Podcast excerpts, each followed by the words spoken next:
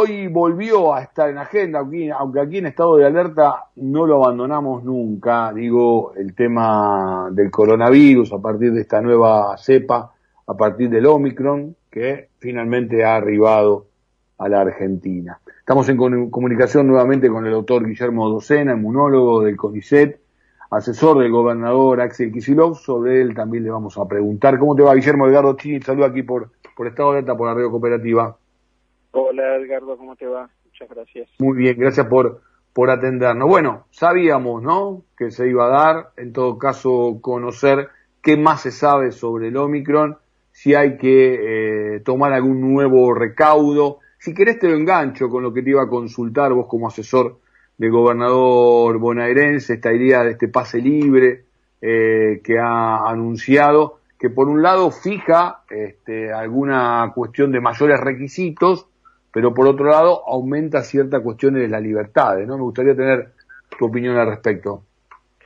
Eh, sí, eh, es cierto, eh, digamos que no estamos en una situación normal, estamos en pandemia, el mundo está en jaque, hay una crisis sanitaria en todo el planeta que afecta a toda la población. Y bueno, sabemos que la única salida de esto, y estamos bastante próximos, es la vacunación, por lo cual eh, realmente me parece que en este momento tenemos que priorizar la vida de la gente, eh, la situación que ha dado vuelta como una media a todo el planeta desde distintos puntos de vista, eh, desde lo que es la salud, de aspectos psicológicos, económicos, la globalización ha afectado, por lo cual realmente yo no lo considero como una libertad o, o como es una limitación a las libertades de la gente sabiendo que las vacunas son seguras y que son la única herramienta que tenemos. Eh, por lo cual no nos queda otra que si la gente no se vacuna, esto no se termina más y mm. podemos correr el riesgo que aparezca una variante para la cual las vacunas no sirvan y tenemos que empezar de cero. Mm. Sí, incluso algunos países de Europa están, el caso de Austria, el caso de Alemania que también lo está estudiando, están siendo mucho más duros eh, en medidas que, que tienen que ver con aquellos que se dan el, gusto, ¿no? Porque evidentemente los, los, los habitantes de, del continente olvidado, ¿no? De África no tienen la posibilidad de, de elegir ese derecho, aparente eh, derecho de decir yo no me vacuno. Y digo aparente derecho porque no tiene que ver solo con un acto individual, sino también con un acto colectivo, ¿no? Sí, exactamente. Además no hay ninguna justificación para no vacunarse.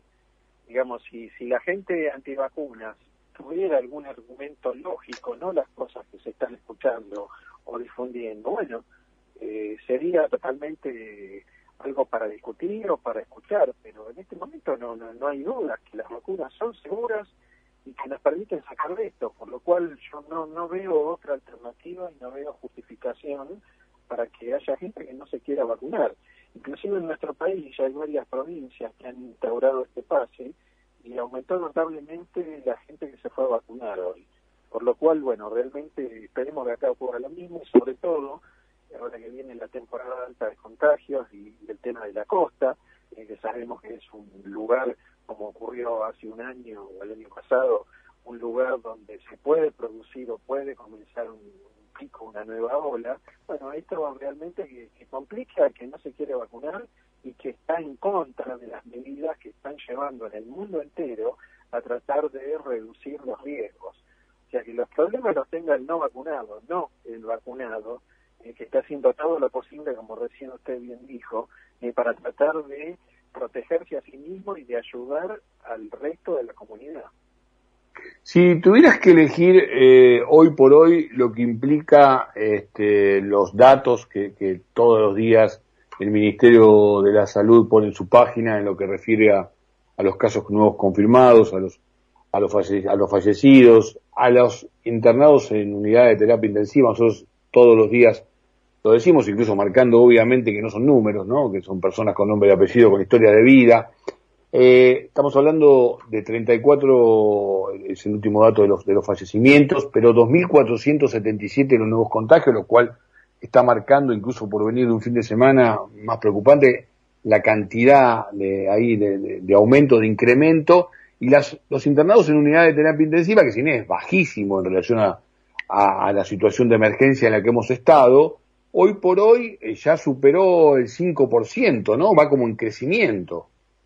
Sí, sí, sí, hay un crecimiento lento, de a poquito, pero es sostenido, y el año pasado empezó igual. La segunda ola comenzó el fin de semana, justamente este que viene, va, fin de semana, bueno, el feriado del 8, que cayó fin de semana, ahí es donde empezamos a ver cómo cambiaron las curvas, y terminó con un, digamos, siguió con un crecimiento sostenido en enero y febrero, y cuando en febrero, fines de febrero, entra Delta, empieza la segunda ola, y pasamos de 3.000 a 30 y 40.000 casos, con saturación de terapia intensiva, con pico de fallecidos.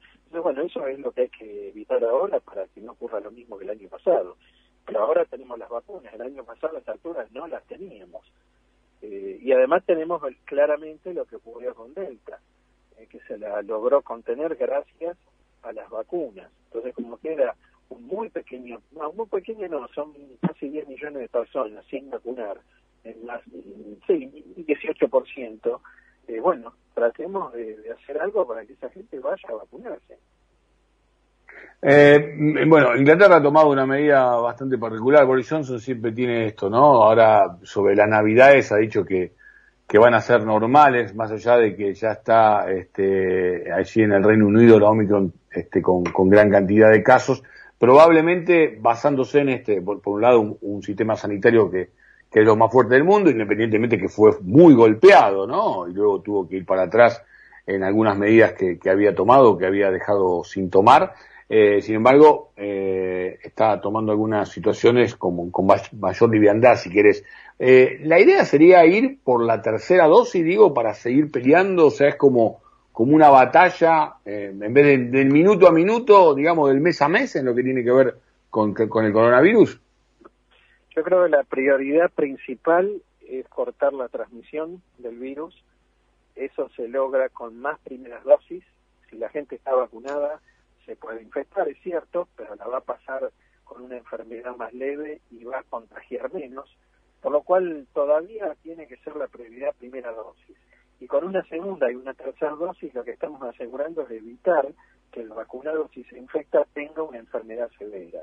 Y además el que recibió la primera dosis evidentemente no es una antivacuna, porque acepta una de las dosis. Entonces uno esperaría que, como ahora se han liberado las segundas dosis también, eh, bueno, reciban la segunda y después la tercera. Hay algo es inexplicable, 700.000 personas mayores de 18 años en Argentina que recibieron la primera y no reciben la segunda. Eso es realmente algo muy difícil de entender y de explicar. Tienen que ir a darse la segunda dosis, ya se dieron una, ya se sabe que no hace absolutamente nada, que segura.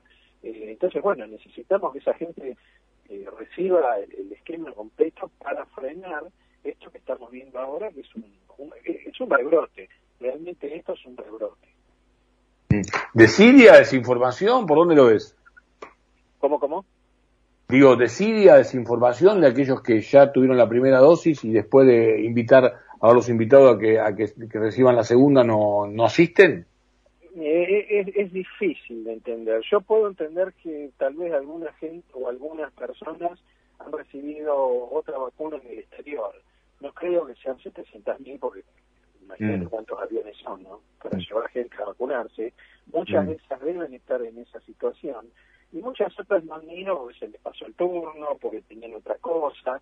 Pero ahora que está todo liberado y pueden ir a donde quieran, cuando quieran, realmente no, no, no veo qué es lo que pasa. Y justamente hoy, por ejemplo, hablando con una radio de Tucumán, donde ahí eh, ya definieron, el, está instaurado el pase sanitario, hoy fueron eh, 58 mil personas a vacunarse.